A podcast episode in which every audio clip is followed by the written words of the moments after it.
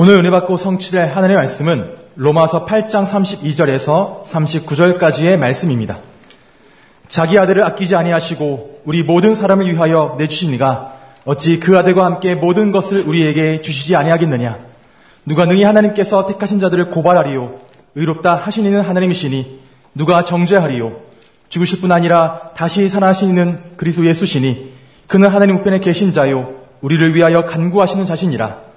누가 우리를 그리스도의 사랑에서 끊으리요. 환난이나 공고나 박해나 기근이나 적신이나 위험이나 칼이랴. 기록된 바 우리가 종일 주를 위하여 죽임을 당하게 되며 도살당한 양같이 여김을 받았나이다 함과 같으니라. 그러나 이 모든 일에 우리를 사랑하신 이로 말미암아 우리가 넉넉히 이기느니라. 내가 확신하노니 사망이나 생명이나 천사들이나 권세자들이나 현재 일이나 장래 일이나 능력이나 높음이나 깊음이나 다른 어떤 피조물이라도 우리를 우리 주 그리스도 예수 안에 있는 하나님의 사랑에서 끊을 수 없으리라. 아멘. 우리 신앙 고백하겠습니다. 주는 그리스도시요 살아계신 하나님의 아들이십니다. 아멘. 우리 옆에 분들과 이렇게 인사하겠습니다. 예수 그리스도는 당신의 모든 것입니다. 제가 선교위원회 담당 목사로 섬기면서 매주 금요일날 담임 목사님께 선교 보고를 드립니다. 지난주에도 이제 보고를 드리고 보고를 다 마치고 보고를 받으시더니 갑자기 네 다음 주일 2부 예배 설교다 이렇게 말씀하시는 거예요. 그래서 보통 2주 정도 전에 알려주시는데 제가 전혀 예상을 안 하고 있다가 너무 놀래가지고 2부요? 그랬어요. 그랬더니 목사님께서 아니 3부 예배 이후에 바로 청년 예배인데 3부 때는 청년들이 많이 들으니까 청년 예배 이어서 이렇게 하면 부담스러울 테니 2부 예배를 설교해라 이렇게 하셔서 배려를 해주시는구나. 너무 감사하다가 생각을 하다가 2부 때 누가 들으시지 보니까 장로님들, 목사님들, 피태 장로님들 다 들으시더라고요. 그래서 이게 배려가 맞는 것인가 잠시 염려했으나 언제나 그렇듯 하나님이 사랑하는 자녀들에게 예비하신 은혜를 필요한 말씀을 통해 주시기 때문에 누가 강단에 서 있든지 마음의 문을 활짝 여시고 주시는 은혜를 마음껏 받는 시간 되기를 예수님으로 축원합니다. 이거들의 말씀 가지고 나의 모든 것 예수 그리스도란 제목으로 말씀을 증거하겠습니다. 제가 초등학생 때였는데요. 시험 기간이었습니다. 제가 어릴 때 다른 과목은 좀 괜찮게 했는데 수학을 잘 못했어요. 수학을 잘 못하니까 안 하게 되고 안 하니까 더 못하고 재미도 없고. 근데 어머니가 이제 어느 날 갑자기 이제 잠깐 내가 밖에 다녀올 테니 수학 문제집을 풀어놓으라는 겁니다. 다녀와서 검사를 하시겠다는 거죠. 그래서 억지로 이제 앉아서 풀어보려고 하는데 수학이라는 건 이제 공식이 이해가 안 되고 개념을 이해 못하면 이건 앉아서 이렇게 연구한다고 풀어지는 것이 아니잖아요. 외워서 되는 것도 아니고 응용할 수가 없으니까요. 그때부터 이제 창조적 지혜를 구하는 겁니다. 기도를 하면서 생각을 하는데 생각이 딱 난 거예요. 수학 문제집 맨 뒤에는 해답지가 있다. 그래서 이제 맨 뒤를 딱 봤어요. 보니까 역시 저희 어머니께서는 미리 아시고 해답지를 잘라서 어디에 숨겨두신 거죠. 포기하고 풀어야 되겠다 생각을 한 게 아니라 남자가 일을 시작했으면 끝을 봐야 되지 않겠냐 해서 그때부터 저만의 보물찾기가 시작이 되었습니다. 어딘가에 있을 것이다. 그래서 온 집을 뒤지는데 옷장 위에 딱 있었어요. 찾은 지 찾기 시작한 지 얼마 안 돼서 발견을 했습니다. 답을 다 쓰기 시작했죠. 100점을 맞으면 당연히 의심을 하실 테니 한 80점 정도 나오도록 5분 만에 딱 다 답 쓰고 이제 만화를 보면서 놀고 있는데 이제 어머니 오셨어요. 와서 채점을 하시는데 좀 이상하죠. 문제가 있고 답은 있는데 계산을 한 과정이 없어요. 진짜 알고 풀었는지 베껴 썼는지 확인하는 방법은 간단합니다. 똑같은 문제 다시 풀게 보면 돼요. 그렇게 범죄가 발각이 되고 처벌은 언제나 태형이죠. 손바닥을 맞는 겁니다. 슬피 울며 일을 가게 되었는데 부끄러운 제 과거를 말씀드린 이유는요. 저는 복음도 그렇게 알았습니다. 예수는 그리스도 모든 문제 결자 아멘 하니까 저도 그냥 아멘 했어요.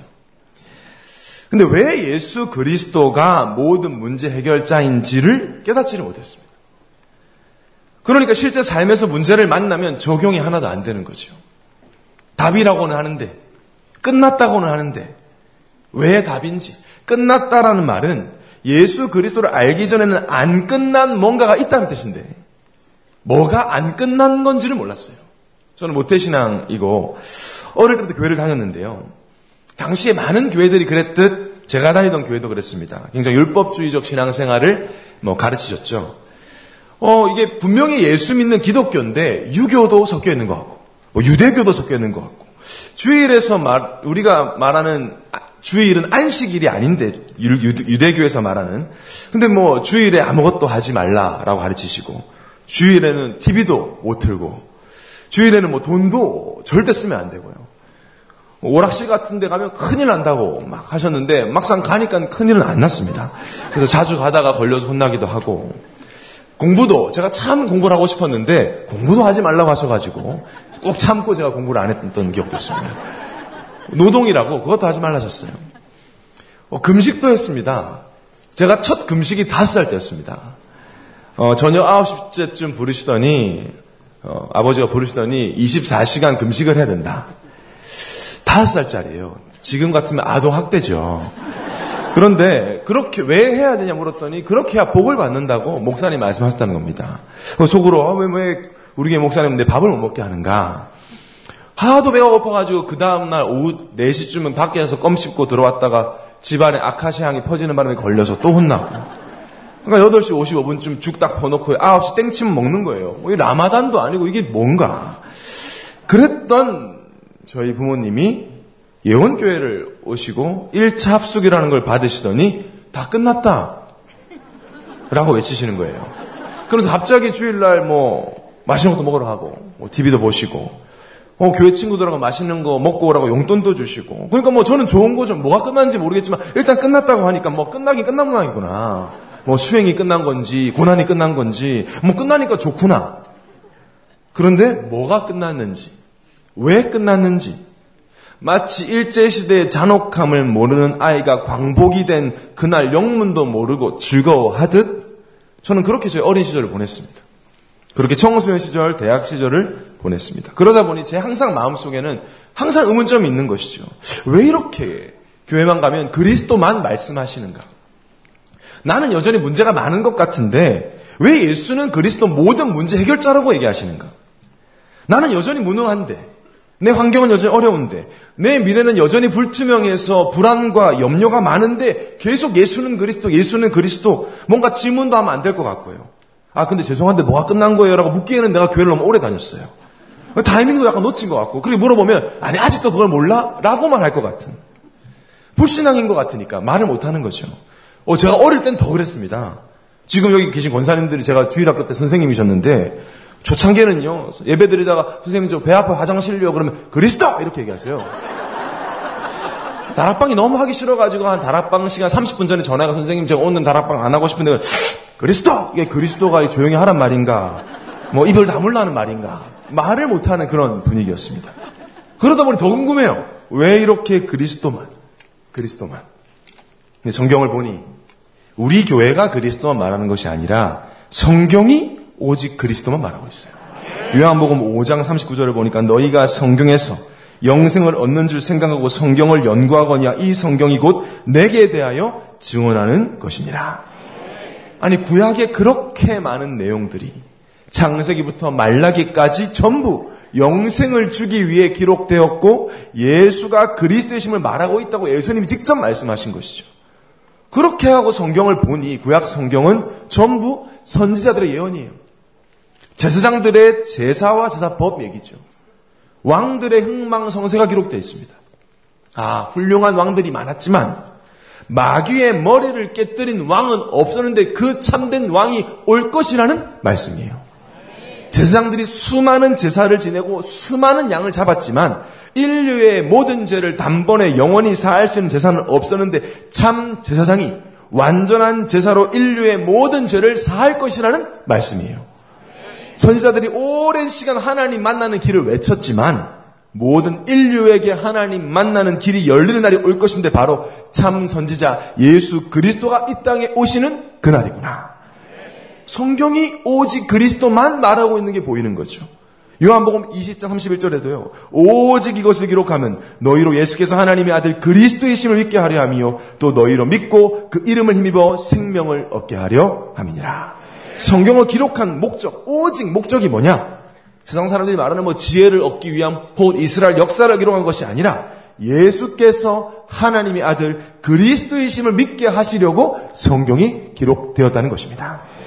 이렇게 많은 내용들이 전부 예수 그리스도를 말하기 위해서. 왜일까요? 얼마나 중요하길래? 깨닫고 나서 보니까 얼마나 감사한지요. 저같이 오랜 시간 못 알아들었던 사람들이 깨달을 때까지 이 복음 말씀해 주신 앞선 목사님들이 얼마나 감사한지.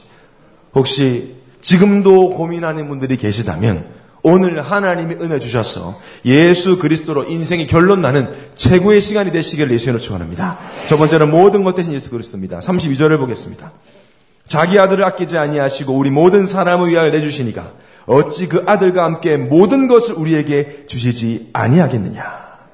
오늘 본문에서 너무나 명확하게, 너무나 정확하게 자기 아들을 아끼지 아니하시고 우리에게 주신 하나님이 그 아들과 함께 모든 것을 주시지 않겠느냐라고 말씀하고 있는 것입니다. 즉 예수 그리스도는 우리에게 모든 것이다 라고 말씀하고 있는 겁니다. 바울은 골로새서 2장 2절 3절에도 이는 그들로 마음의 위안을 받고 사랑 안에서 연합하여 확신한 이의 모든 풍성함과 하나님의 비밀인 그리스도를 깨닫게 하려 함이니 그 안에는 지혜와 지식의 모든 보화가 감추어져 있느니라. 성경이 말하는 예수 그리스도, 바울이 체험한 예수 그리스도는 모든 것이었습니다. 모든 것이 그리스도 안에 있다고 강력하게 선포하고 있습니다. 영적 존재인 인간에게 뭐가 모든 것입니까? 가장 중요한 게 무엇입니까? 전부가 무엇입니까? 이 질문은 전혀 어렵거나 심오한 질문 아닙니다.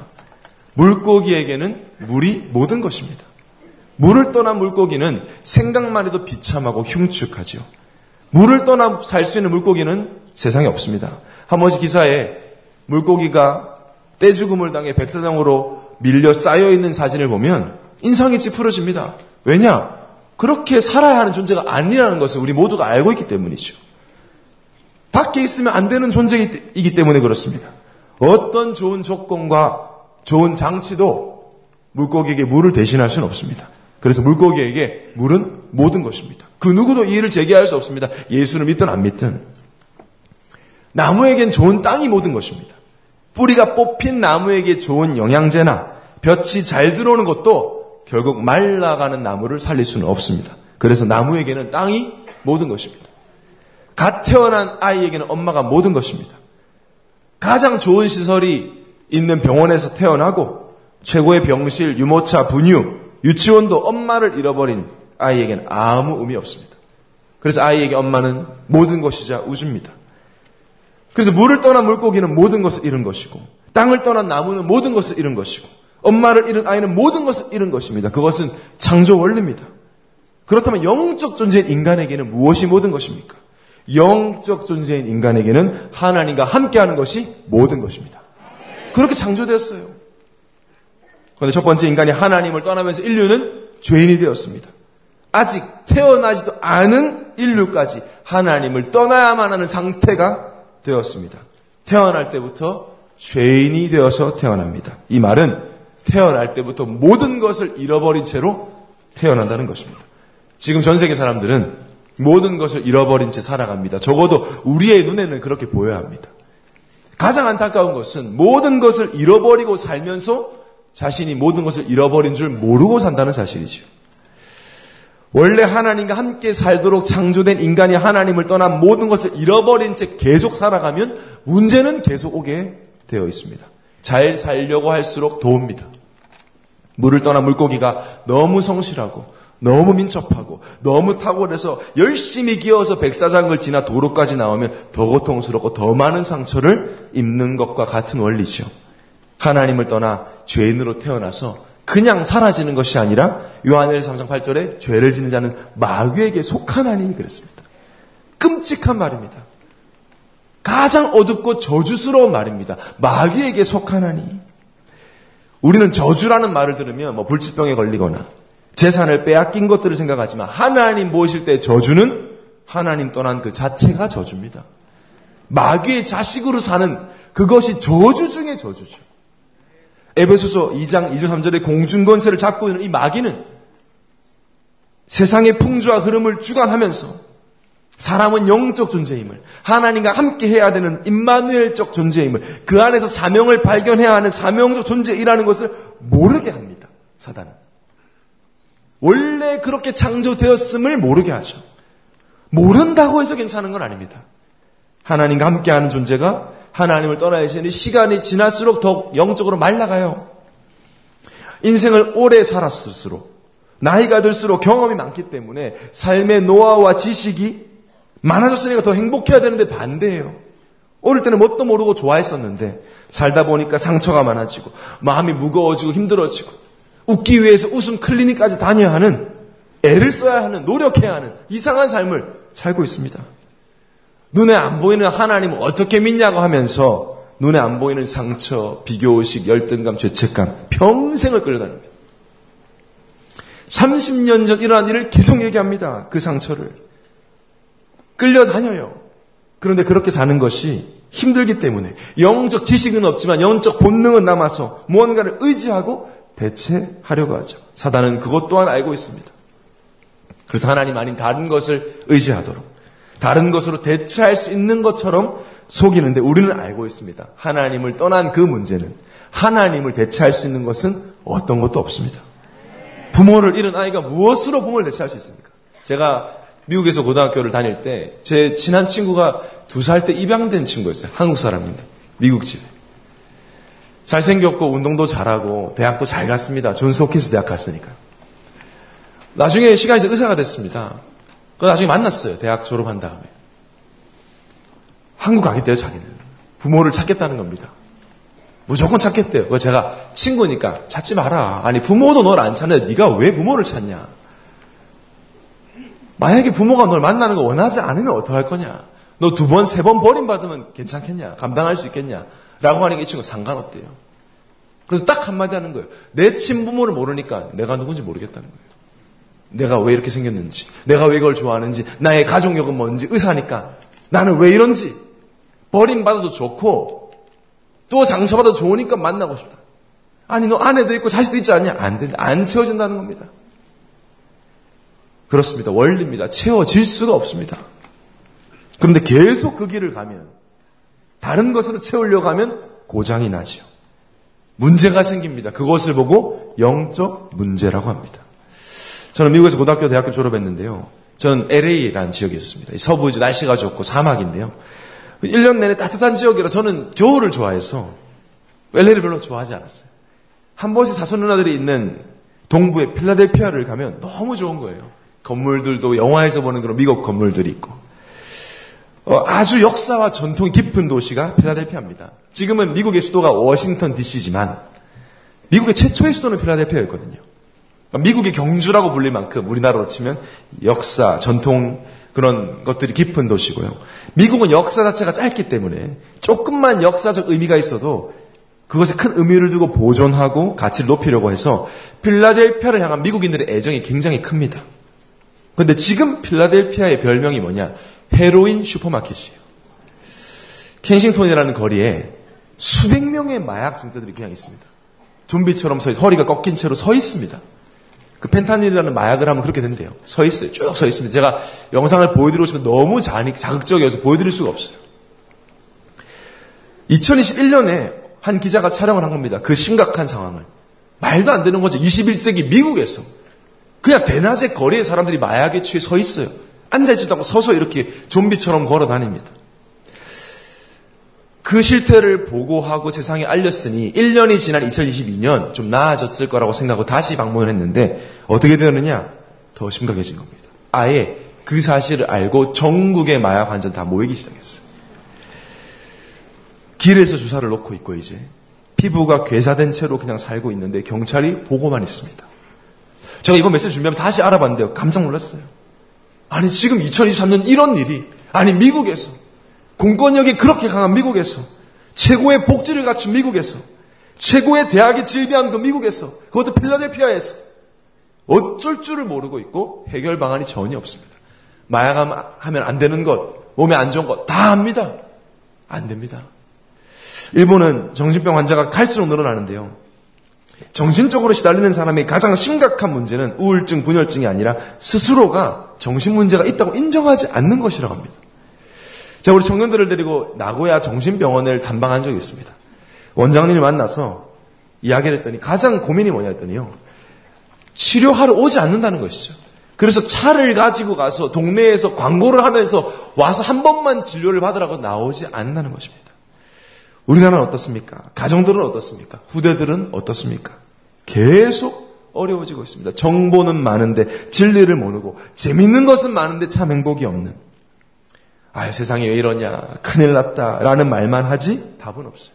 오죽하면 말도 안 되는 그런 이단 사이비에 가겠습니까? 영적 존재인 인간이 하나님을 떠난 것은 모든 것을 잃어버린 겁니다. 그 사실을 모르니까 현장은 그럴 수밖에 없는 상태 자체를 모릅니다. 이스라엘도 몰랐습니다. 왜 노예가 되어야 하는지. 무려 430년 동안 애굽의 노예 생활을 했어요. 엄청난 시간이죠. 우리는 일본 36년 시민 생활했다고 가위바위보도 지면 안 된다고 하는데, 축구 경기하는데 뭐 역사를 잊은 민족에게 미래는 없다 막 이렇게 비장하게 얘기하는데 430년. 그 대단한 유대인들이, 이 말이 뭐죠? 최고의 교육, 최고의 리더십, 그것으로 안 된다는 겁니다. 영문을 모르는 겁니다. 왜 우리가 애굽의 노예가 돼야 되지? 왜 우리가 바벨론의 포로가 돼야 되지? 왜 우리가 로마의 속국이 돼야 되는가? 그들도 몰랐습니다. 여전히 현장은 모르고 있습니다. 왜 가정이 어려울 수밖에 없는지. 요즘 어르신들은 이렇게 말씀하세요. 요즘 애들 뭐 다 좋은 거 먹고 공부 잘하면서 뭘 저렇게 힘들어하냐. 부모님들이 이렇게 얘기합니다. 내가 밥을 굶겼냐, 공부를 안 시키냐, 네가 그렇게 뭐가 불행하냐. 정신 상태가 글렀다. 정신 상태가 아니라 영적 상태가 무너졌어요. 육신적인 좋은 조건이 있다고 문제가 안 오는 것이 아니라는 겁니다. 요즘 많은 사람들이 이 밥을 먹을 때요, 콜라나 사이다 같은 탄산음료를 마실 때 칼로리가 제로인 제로 음료가 요새 많이 있잖아요. 그런 다이어트 음료를 많이 마셔요. 저도 살이 잘 찌는 체질이라 자주 마셔요. 피자, 햄버거를 먹되 음료수는 꼭 제로로 마십니다. 몸은 무겁더라도 마음이 좀 가볍기 위해서 그렇게 먹죠. 설탕 대신에 합성 감미료를 쓰기 때문에 단맛은 그대로인데 칼로리가 없는 천상의 음료가 아닌가, 이것이 생각할 만큼. 그래서 이제 살이 잘 찌는 사람들이 양심에 좀 가치가 덜기 위해서 이제 마시는데요. 그럼 저는 항상 마실 때마다 약간 찝찝한 거예요. 아, 이게 단데 칼로리가 없다고? 아, 그렇지만 모르겠다 이렇게 마셨거든요. 근데 얼마 전에 뉴스 기사가 딱 뜬 겁니다. 기사 제목이 뭐냐? 제로 콜라의 배신. 아, 마음이 다 무너지는 거 있죠. 보니까 이게 설탕은 아니지만 이런 다이어트 음료를 많이 마시면 심혈관 질환 사망률이 높고 혈당 조절을 못하게 된다는 거죠. 장기간 마시면. 뭐 뇌는 설탕을 먹는 것 같은데 아니니까 계속 뇌를 속이고 몸을 속이니까 문제가 생긴다는 거예요. 그렇죠. 계속 속이면 문제가 생깁니다.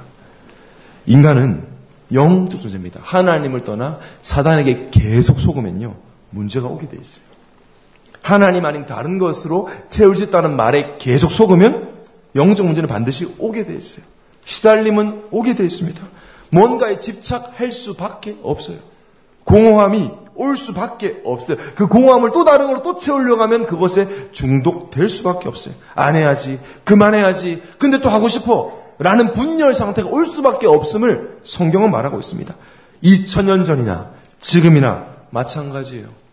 하나님을 떠나서 인간은 절대로 살 수 없습니다. 그러한 흐름 속에서의 베드로의 고백이에요. 주는 그리스도시요 살아계신 하나님의 아들이십니다. 이때 예수님이 다지시는 겁니다. 모든 걸 주셨어요. 예수님의 말씀 보면 17절에서 19절입니다. 예수께서 대답하여 이르시되 바요나 시몬아 내가 복이 있도다. 이를 내게 알게 하는 혈육이 아니요 하늘에 계신 내 아버지시니라. 또 내가 내게 이르러 너는 베드로라. 내가 이 반석 위에 내 교회를 세우리니 음부의 권세가 이기지 못하리라. 내가 천국 열쇠를 내게 주리니 내가 땅에서 무엇이든지 매면 하늘에서 맬 것이요 내가 땅에서 무엇이든지 풀면 하늘에서도 풀리리라 하시고. 다 주신 거죠. 예수를 그리스도로 고백했을 뿐이에요. 베드로는 나아진 거 고쳐진 거 없어요. 예수를 그리스도로 믿고 고백했는데 반석 위에 교회를 세운다. 절대 안 무너지는 인생을 살게 된다는 것입니다. 어떤 어려움 오고 어떤 문제 와도 무너지지 않고 그냥 사는 것도 아니라 교회로서의 삶을 살게 하겠다. 그리스도를 증거하는 삶을 살게 하겠다는 것입니다. 다 주신 거죠. 음부의 권세가 이기지 못하게 하겠다. 음부의 권세는 다른 어떤 것으로도 이길 수가 없습니다. 어떤 훌륭한 사람도, 잘생긴 사람도, 실력 있는 사람도 사단을 이길 수 없는데, 예수를 그리스도로 고백한 자는 사단이 절대 이기지를 못한다는 것입니다. 다 주신 거죠. 게다가 천국 열쇠, 보호자와 연결된 기도의 축복까지 주셨다면 다 주신 것입니다. 왜 다 주시느냐? 예수 그리스도 자체가 모든 것이기 때문에 그렇습니다. 왜 모든 것이냐? 예수 그리스도만이 하나님 만나는 길이 되기 때문에 그렇습니다. 어째서 예수 그리스도만 하나님 만나는 길이 되느냐? 하나님 만나는 게 인간에게 모든 것인데 어째서 오직 예수만이 길이냐? 다른 길이 없느냐? 없습니다. 왜냐? 하나님 만나려면 죄가 없어야 되거든요. 죄를 사할 수 있는 조건이 바로 죄 없이 오셔서 죄인을 위해 성경대로 죽으시고 부활하시는 거예요. 어디 나와 있냐? 성경에 나와 있습니다. 성경 어디 나와 있냐? 로마서 1장 2절에 4절에. 이 복음은 하나님이 선지자를 통하여 그의 아들에 관하여 성경에 미리 약속하신 것이라. 그의 아들에 관하여 말하면 육신으로는 다윗을 통해서 나셨고 성결의 영으로는 죽은 자들 가운데서 부활하사 능력으로 하나님의 아들로 선포되셨으니 곧 우리 주 예수 그리스도시니라. 성경대로 오시고 죽으시고 부활하심으로 그리스도이심을 증명하신 예수 그리스도. 죄 문제 때문에 마귀 종노릇을 하고 죄 때문에 세상의 노예가 되어야 되는데, 요한일서 3장 8절에 하나님의 아들이 나타나는 것은 마귀의 일을 멸하러 오셨기 때문에 예수를 그리스도로 믿는 순간 하나님과 함께하게 됩니다. 영원히 함께하게 되는 축복이 시작됩니다. 구원과 함께 모든 것이 회복되기 때문에 예수 그리스도는 우리에게 모든 것입니다. 오늘 모든 것을 가졌음에 감사와 감격의 고백과 찬양이 되어지는 날 되시기를 예수님으로 축원합니다. 두 번째로 끊어지지 않는 하나님의 사랑입니다. 35절 보겠습니다. 누가 우리를 그리스도 사랑에서 끊으리요? 환난이나 공고나 박해나 기근이나 적진이나 위험이나 칼이라. 기록된 바 우리가 종일 주를 위하여 죽임을 당하게 되며 도살당할 양같이 여김받았나이다 함과 같으니라. 그러나 이 모든 일에 우리를 사랑하신 이로 말미암아 우리가 넉넉히 이기느니라. 내가 확신하노니 사망이나 생명이나 천사들이나 권세자들이나 현재일이나 장래일이나 능력이나 높음이나 기쁨이나 다른 어떤 피조물이라도 우리를 우리 주 그리스도 예수 안에 있는 하나님의 사랑에서 끊을 수 없으리라. 물고기에게 가장 두려운 것은 물에서 끊어지는 것이다. 나무에게 가장 두려운 것은 땅에서 뿌리 뽑히는 것이듯, 영적 존재 인간에게 가장 두려운 것은 하나님의 사랑으로부터 끊어지는 것이죠. 구약시대는 끊어지지 않기 위해서 반드시 피제사를 드려야만 했습니다. 율법을 지켜야만 했습니다. 지키지 못하니까 예배 때마다 피제사를 드려서 용서를 받아야만 했습니다. 그렇지 않으면 하나님의 사랑에서 끊어졌어요. 그런데 예수님이 십자가의 죽음과 부활로 율법을 완성하셨습니다. 율법을 다 지키지 못하는 우리, 죄인으로 살 수밖에 없는 우리를 위해서 십자가에서 단번에 영원히 모든 죄를 사하셨어요. 모든 죄값을 지불하셨습니다. 그래서 예수 그리스도를 믿으면 영원히 내가 성격이 어떻든 삶이 어떻든 간에 하나님의 사랑에서 끊어지지 않습니다. 죽음도 끊을 수 없죠. 오히려 죽음은 하나님을 사실적으로 만나는 시작이 됩니다. 저는 처음에 이 말씀을 들었을 때 마음속으로 그런 질문을 했어요. 그러면 막 살아도 되겠네? 하나님의 사랑에서 어차피 안 끊어진다면 막 살아도 되는 것인가? 라는 질문을 한 적이 있었습니다. 그래도 예수 믿는 사람들이 말이야, 좀 바르고 착하고 본이 돼야지, 삶이 좀 훌륭하고 발라야지, 막 그렇게 막 살면서 다 끝났다고 말하는 거 방종 아니냐? 저는 그런 생각을 정말 많이 했습니다. 저는 어릴 때 굉장히 착실하고 착하게 살았습니다. 술, 담배 한 적 없고요, 싸운 적도 없어요. 교회를 빠진 적도 없고 심지어 예배에 늦은 적도 없습니다. 그랬더니 주위에 저보고 다 믿음이 좋다고 그랬습니다. 저도 그런 줄 알았어요. 제 믿음이 좋은 줄 알았습니다. 그러면서 제가 생각할 때 믿음이 안 좋은 사람들, 즉 삶의 규모도 좀 없고 행실이 바르지 않은 사람들은 이렇게 얘기했어요. 너 그렇게 막 살라고 준 복음 아니야. 너네 그렇게 방종하고 막 살라고 예수님 십자가 지신 거 아니야. 라고 정죄했습니다. 저는 지금 이 자리에서 확실하게 말씀드릴 수 있습니다. 복음 아니었습니다. 100% 율법이었습니다. 하나님께는 어떤 행위도 의가 될 수가 없습니다. 어떤 삶도 의로울 수 없습니다. 하나님께는 저 사람보다 조금 더 나은 의라는 건 없습니다. 의를 논하려면 완벽해야 됩니다. 100%해야 합니다. 99.9%도 하나님께는 0%입니다. 충분하지 못합니다. 성경에서 말하는 의는 딱 한 가지밖에 없습니다. 로마서 1장 10절 나오죠. 복음에는 하나님의 의가 나타나서 믿음으로 믿음에 이르게 하나니 기록된 바 오직 의는 믿음으로 말미암아 살리라. 복음이 의입니다. 하나님께는 복음이 의예요. 이 복음은 예수 그리스도입니다. 즉 하나님께는 예수 그리스도만 의롭습니다. 나머지는 다 죄입니다. 하나님은 절대평가예요. 내가 저 사람보다 낫지. 저 사람에 비하면 나는 한 85점 정도 된다. 아닙니다. 하나님 보실 때는 99.1점 다 0점이에요. 로마 3장 20절에 그러므로 율법의 행위로 그의 앞에 의롭다 하심을 얻을 육체가 없나니 율법으로는 죄를 깨달음이라. 행위로는 의롭다함을 얻을 육체는 없습니다. 마음으로 생각한 죄나 행위로 짓는 죄나 다 죄입니다. 그러면 실수하고 죄 지어도 되냐? 그럼 실수를 안 합니까 우리가? 죄를 안 짓습니까? 방종하라는 말이냐? 저는 방종에 대한 정의도 달라져야 한다고 생각합니다. 삶의 규모 없음이 방종이 아니라 하나님 보실 때는 예수를 그리스도로 믿는다고 하면서 복음 전하지 않는 게 방종입니다. 예수 그리스도로 믿는다고 말하면서 누리지 못하고 여전히 율법주의를 지향하고 남을 정죄하고 판단하고 주장하며 사는 것이 방종이에요. 만약 삶의 정직함과 성실함이 복음이라면 하나님은 들키지 않고 걸리지 않는 죄는 덮어주시는 이상한 하나님이 됩니다. 오늘 분명히 붙잡으셔야 합니다. 어떤 경우에도 예수를 그리스도로 믿는다면 의인입니다. 의인은 하나님의 사랑에서 절대로 끊어지지 않습니다. 그렇기 때문에 아무것도 염려할 이유가 없습니다. 걱정할 이유가 없습니다. 하나님의 사랑에서 끊어지지 않는다면 염려할 거리가 우리에게는 없습니다. 모든 문제 해결해서 예수 그리스도를 믿고 여전히 나는 의롭고 완전함을 믿고 누리면 됩니다. 문제 또 오면요 상관없이 하나님 인도하십니다. 문제 속에는 하나님 절대 계획이 분명히 있습니다. 하나님의 계획에서 끊어질까 하나님의 사랑에서 끊어질까 노심초사하며 살 이유가 없습니다. 그래서 우리는 오늘 확실한 새로운 기준을 세워야 합니다. 어떤 기준입니까? 성공과 능력과 축복에 대한 기준을 새롭게 정해야 됩니다. 무엇이 성공이고 무엇이 능력이며 무엇이 축복인가? 하나님 나라의 관점으로 새롭게 세워야 돼요. 어떤 기준이 적용되느냐에 따라서 많은 것이 바뀌죠. 우리 코로나19 초기에는요, 모든 방침이 엄청 엄격했었잖아요. 저희 교회 첫 확진자가 청년에서 났습니다. 이제 와서 말씀드리지만. 그때는요, 얼마나 마음이 힘들던지. 왜냐면 그때 2021년 4월인가 그랬을 거예요. 한참 동안 확진자가 안 나와서 담임 강단에서 예원교 확진자 안 나온단 말이 하셨단 말이죠. 근데 이제 저희가 이제 훈련을 하는데, 사무장님이나 장로님들이 훈련 안 했으면 좋겠다. 온라인으로 하면 안 되냐. 오프라인으로는 안 했으면 좋겠다. 좀 위험하다. 지금 너무 지금 정부에서 너무 이게 잘 보고 있는데. 그래서 제가 찾아가서, 지금 오프라인으로 해야 됩니다. 1년 동안 안 나오지 않았습니까? 제가 책임지겠습니다. 그랬어요. 제가 큰 소리 쳤다니까요. 사무장님께. 제가 책임지겠으니까 무조건 허락해 주십시오. 하니까 어떡하겠어 목사가 찾아와가지고 막 훈련시키다가 책임지겠다고 하는데 그 다음날 바로 나왔어요 확진자. 한 명이 딱 나오고 이제 CCTV 다 돌려보고 그때는 그랬어요. CCTV 다 돌려보고 구청에서 나오고 막 양옆 20명 전부 다 2주격리. 한 명만 나오면 이제 그래도 조용했는데 그 다음 한 명 또 나왔어요. 야 이제는 근데 난리가 난 거죠. 그때 진짜 그때 분위기가 그랬습니다. 마스크 안 쓰고 화장실 간 사람 검사하고 이름 조사하고 혼자 새벽에요. 큰일 났다 이거. 내일 신문에 나겠구나 이제. 예원교회 확진자 속출 이거 떠가지고.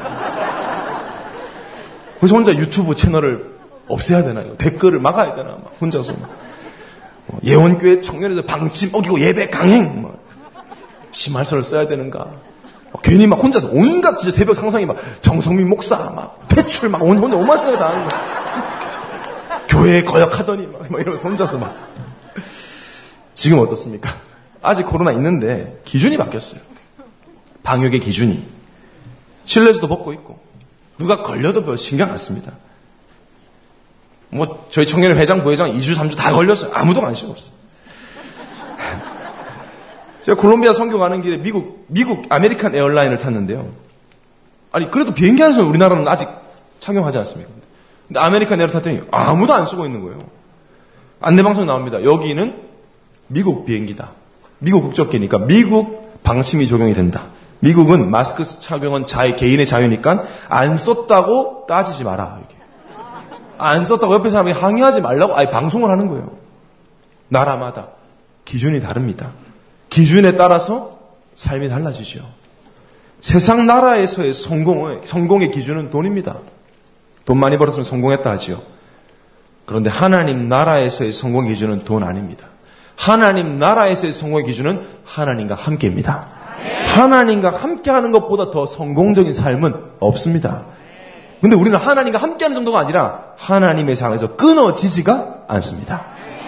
세상 나라에서의 능력 이러면 그 기준이 명예고 권력이죠. 하나님 나라에서 그건 아무것도 아닙니다. 하나님 나라에서의 능력의 기준은 죄사함입니다. 죄사함 받았다. 능력 중에 능력입니다. 왜냐? 죄 때문에 모든 문제였고 하나님 떠났기 때문에 죄사함 받았다. 곧 모든 문제 해결 받았다는 뜻입니다. 세상 나라에서의 복의 기준은 내가 원하는 대로 되는 것입니다. 그런데 하나님 나라에서의 복의 기준은 마귀를 이길 권세를 가진 것입니다.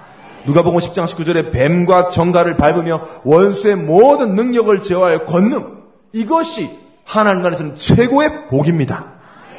그래서 우리에게는 하나님 나라의 사람이 우리 예언의 성도들에게는 예수 그리스도가 성공이고 능력이고 축복 그 자체입니다. 이미 성공했고 이미 최고 능력 가졌고 최고 축복을 받았습니다. 이미 성공한 사람처럼 사시기 바랍니다. 이미 능력자처럼 사시기 바랍니다. 누구 때문에요? 예수 그리스도 때문에. 우리가 한 것은 아무것도 없어요. 그래서 예수 그리스도가 우리에게 모든 것입니다. 이 사실을 후대에게 심고 또 심어야 돼요. 지금 뭐가 안 된다? 상관없습니다. 하나님은 그리스도 예수를 주인 삼아 우리를 지금도 원래의 형상대로 회복하고 계십니다. 복음의 가치와 능력을 문제 사건 통해서 계속 알게 하십니다. 절대 속아서는 안 됩니다. 이것을 알았기 때문에 다윗이 고백했던 여호와는 나의 목자시니 내가 부족함이 없다는 고백은 대단한 고백이 아니라 당연한 고백입니다. 모든 것을 가졌으니까요. 하나님의 사랑에서 끊어질 수 없기 때문에 오늘 이후에 단 1분도 염려하지 않는 2023년을 살아가시기를 예수님으로 축원합니다. 결론입니다. 요즘 유튜브와 함께 많은 사람들이 영화나 드라마를 보기에 사용하는 온라인 플랫폼이 넷플릭스라는 이 OTT 기업이 있습니다. 한 번쯤은 들어보셨을 거예요. 어른분들도 넷플릭스라는 그 채널을 들어보셨을 겁니다. 넷플릭스는 세계 190개국, 1억 3천만 명의 유료 회원, 유튜버는 무료 회원이 많지만 넷플릭스는 전부 다 유료 회원이거든요.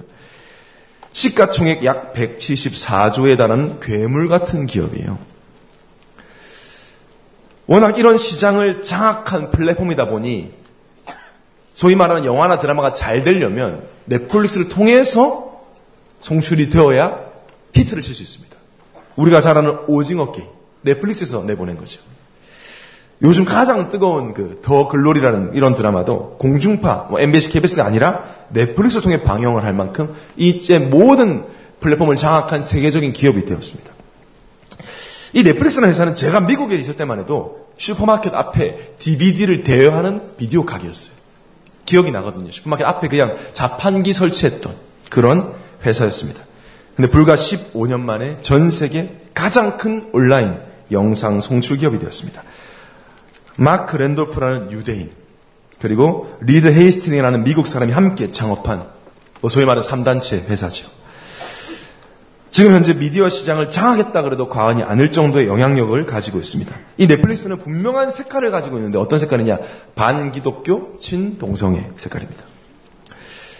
실제 영화 드라마 PD로 활동하고 있는 저희 교회 청년들 이야기를 들어보니까 넷플릭스에서 스카웃이 온대요. 섭외가 오는데 다른 회사보다 월등히 좋은 조건으로 섭외가 온답니다.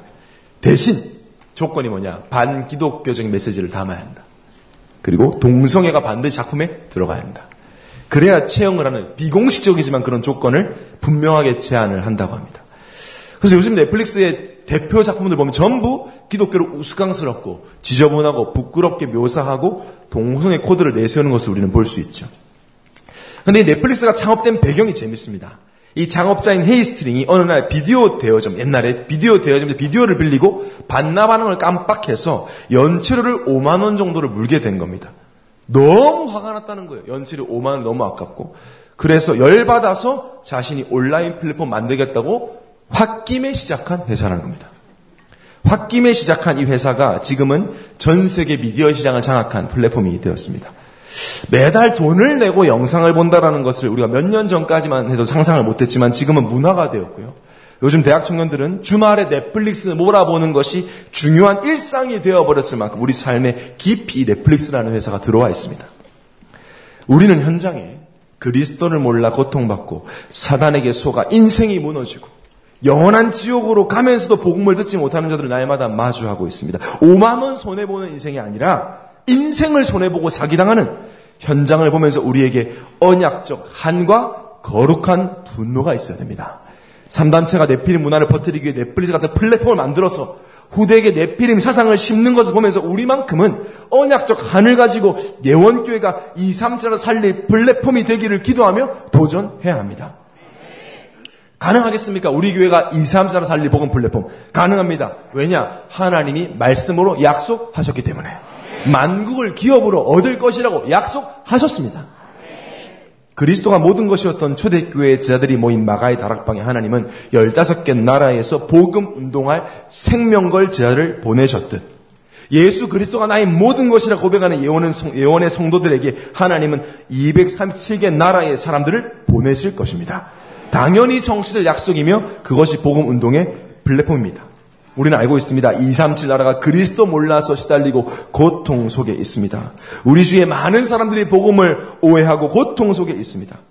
복음 운동의 플랫폼이 되어지는 시작이 바로 스타트만 운동, 3인 1조 운동, 4천 망대 운동, 237 치유 운동인 줄 믿습니다. 우리에게 그리스도가 모든 것이기 때문에 우리는 그리스도를 위해 모든 걸 할 수 있습니다. 이것이 복음 문화죠. 문화라는 것은 당연해진 것을 말합니다.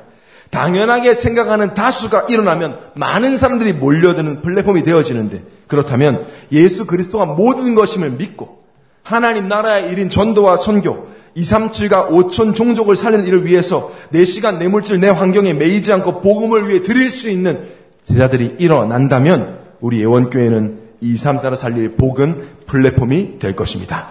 237 나라의 영혼들이 올 수밖에 없는 교회로 들을 수밖에 없는 말씀이 선포되는 교회로 하나님이 세우실 것입니다.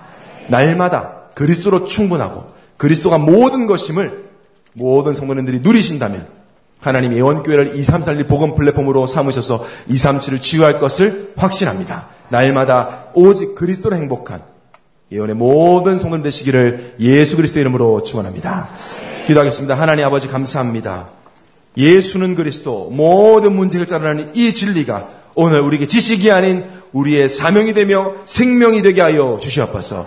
하나님의 산에서 끊어지지 않는 완벽한 축복이 예수 그리스도 안에 있기에 염려하지 않고 오직 복음 운동에 달려가는 예언의 모든 성도들 다 되게 하여 주옵소서. 주 예수 그리스도의 이름으로 감사하며 기도합니다. 아멘.